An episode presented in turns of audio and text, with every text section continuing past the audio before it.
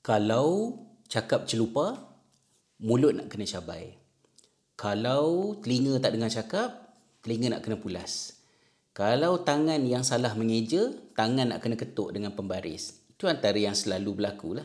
Kita nak hukum tangan, telinga, kaki, mulut, anggota mana yang melakukan kesalahan. Itu yang selalu terjadi walaupun itu bukan satu benda yang betul. Akan tetapi sahabat-sahabat, apabila Fir'aun umat ini iaitu Abu Jahal melakukan kejahatan, menyakiti Nabi sallallahu alaihi wasallam, Allah memberikan amaran untuk merentap ubun-ubun Abu Jahal dan melabelkan ubun-ubun beliau itu sebagai yang berdusta dan bersalah. Kenapa ubun-ubun? Ini yang kita nak bincangkan dalam halaqah pada kali ini.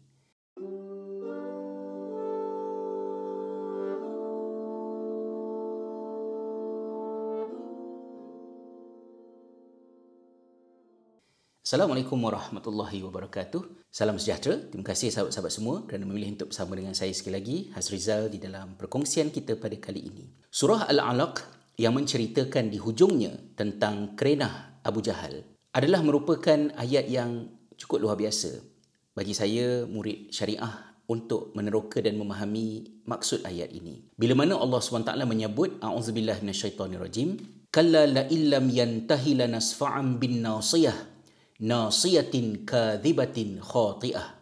Sadaqallahul azim. Bahkan tidak sekiranya Abu Jahal itu tidak berhenti daripada melakukan kejahatan kepada Nabi Muhammad sallallahu alaihi wasallam itu, nescaya kami akan merentap ubun-ubunnya. Ubun-ubun yang berdusta, ubun-ubun yang bersalah. Bila saya tinjau perbahasan ulama tentang ayat ini, saya dapati ramai ilmuan silam kelihatannya mengalami kerumitan untuk merumuskan mengapa ubun-ubun yang dimaksudkan oleh Allah SWT dalam ayat ini. Saya sejujurnya tidak pasti adakah ubun-ubun merupakan istilah yang terbaik untuk menjelaskan makna perkataan nasiyah dalam bahasa Arab. Kerana nasiyah dalam bahasa Arab itu maksudnya tempat di mana bermulanya tumbuh rambut kat kepala kita. Ya, di bahagian ini tadi. Jadi kalau dahi ini disebut sebagai jabhah dan ini adalah nasiyah. Kenapa bahagian ini yang dilabel sebagai yang bersalah, yang berdusta?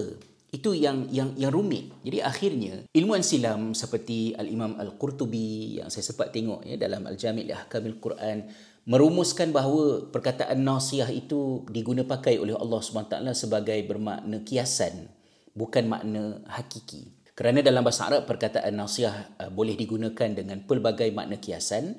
Uh, misalnya kalau kita sebut dalam bahasa Arab huwa nasiyatu qaumihi dia itu adalah merupakan nasiyah kepada kaum kaumnya.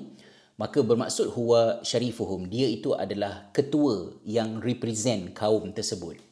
Dan mungkin Abu Jahal uh, boleh dilihat sebagai individu dalam kategori berkenaan. Tetapi sains moden yang memahamkan kepada kita tentang bagaimanakah tingkah laku manusia terjadi dan bagaimanakah otak memprosesnya membantu kita untuk melihat sisi yang berbeza terhadap maksud nasiah ini tadi.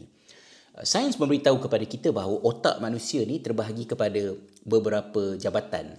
Setiap jabatan itu ada kerja-kerja khusus yang dilakukannya dan bahagian fokus kita ialah bahagian hadapan yang disebut sebagai frontal lobe ataupun sub kepada frontal lobe itu iaitulah prefrontal cortex. Ini adalah bahagian yang paling memakan masa lama untuk dia lengkap, matang, sempurna, mencecah lebih daripada 30 tahun untuk dia sempurna.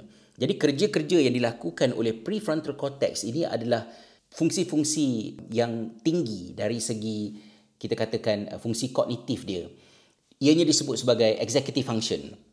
Jadi misalnya kalau kita lihat uh, di dalam uh, otak manusia ini di bahagian prefrontal cortex itu dia melakukan sekurang-kurangnya tujuh perkara. Yang pertamanya adalah self-awareness. Seseorang itu menyedari tentang kondisi dirinya lalu dia mengubah suai perbuatan dia agar dia mendapat apa yang dia nak dapat. Contohnya, saya rasa sejuk, maka saya sedar saya sejuk, justru saya bangun pergi ambil pakaian tambahan untuk saya pakai bagi mengurangkan kesejukan. Jadi saya tujukan satu perbuatan kepada diri saya untuk mendapat hasil yang saya mahukan. Itu self-awareness.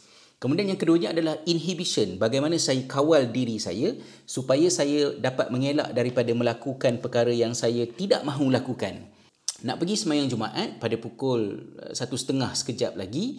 Kalau saya sampai awal, saya akan dapat tempat duduk yang selesa. Mungkin saya dapat spot favourite saya. Dan pukul berapa sepatutnya saya keluar daripada rumah. Bayangan di dalam minda saya itu disebut sebagai non-verbal working memory. Eh, itu juga adalah kerja executive function.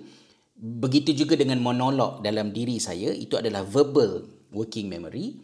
Bila saya marah, saya nak sedarkan diri saya bahawa perasaan saya itu kalau diikutkan boleh mengundang mudarat bencana, maka saya kena kawal, gantikan dia dengan satu perasaan yang lain, eh, redha, tawakal, sabar, empati. Maka saya boleh mengubah suai perasaan itu, malah saya boleh berlakon tanpa apa-apa di atas pentas saya boleh menitiskan air mata dengan membayangkan satu memori sedih yang ada dalam ingatan saya.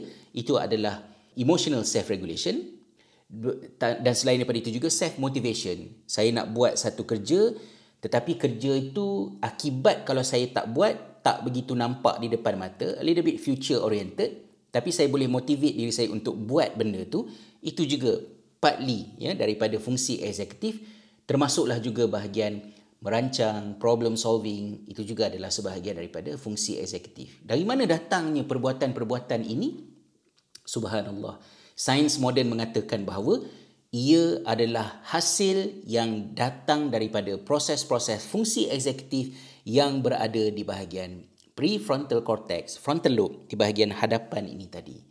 Subhanallah, pada tahun ketika Al-Quran diturunkan, nasiyah tidak difahami dalam bentuk yang sedemikian rupa dan generasi silam berhenti pada makna kiasannya tetapi sains moden pada hari ini memahamkan kepada kita dari manakah terbitnya perbuatan manusia.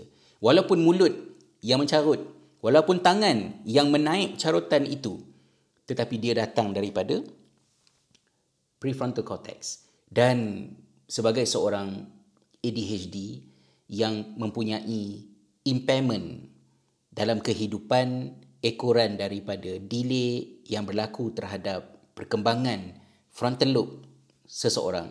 Termasuklah juga bagi diri saya mungkin ayat ini menambahkan kesungguhan dan keinsafan kita untuk lebih serius dalam hal-hal kesihatan mental secara khususnya ADHD ini.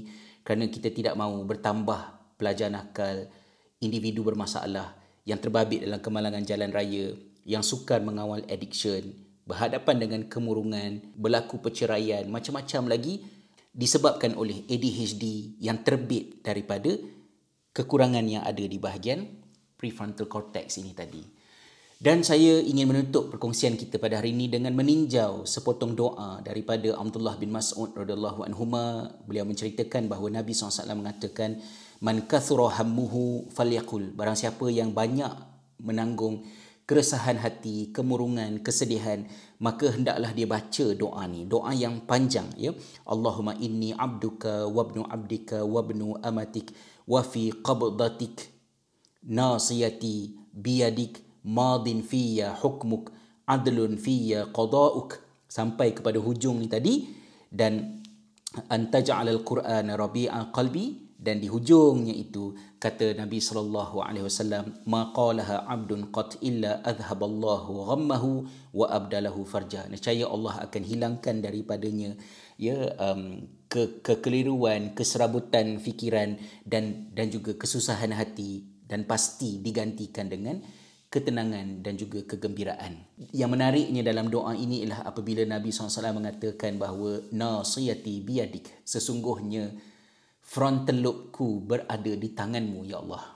Jadi bagi kita umat Islam selain daripada bantuan daripada psikiatri berbentuk rawatan perubatan ataupun behavior terapi daripada psikologi eh, hendaklah juga kita memanfaatkan panduan-panduan dalam agama walaupun kita tidak suka uh, sesiapa melabel cabaran kesihatan mental sebagai tanda kecacatan beragama, kecacatan iman, kelemahan iman, tetapi agama tidak asing daripada simptom impairment yang lazim dialami oleh mereka yang mengalami ADHD dan juga isu-isu yang lain.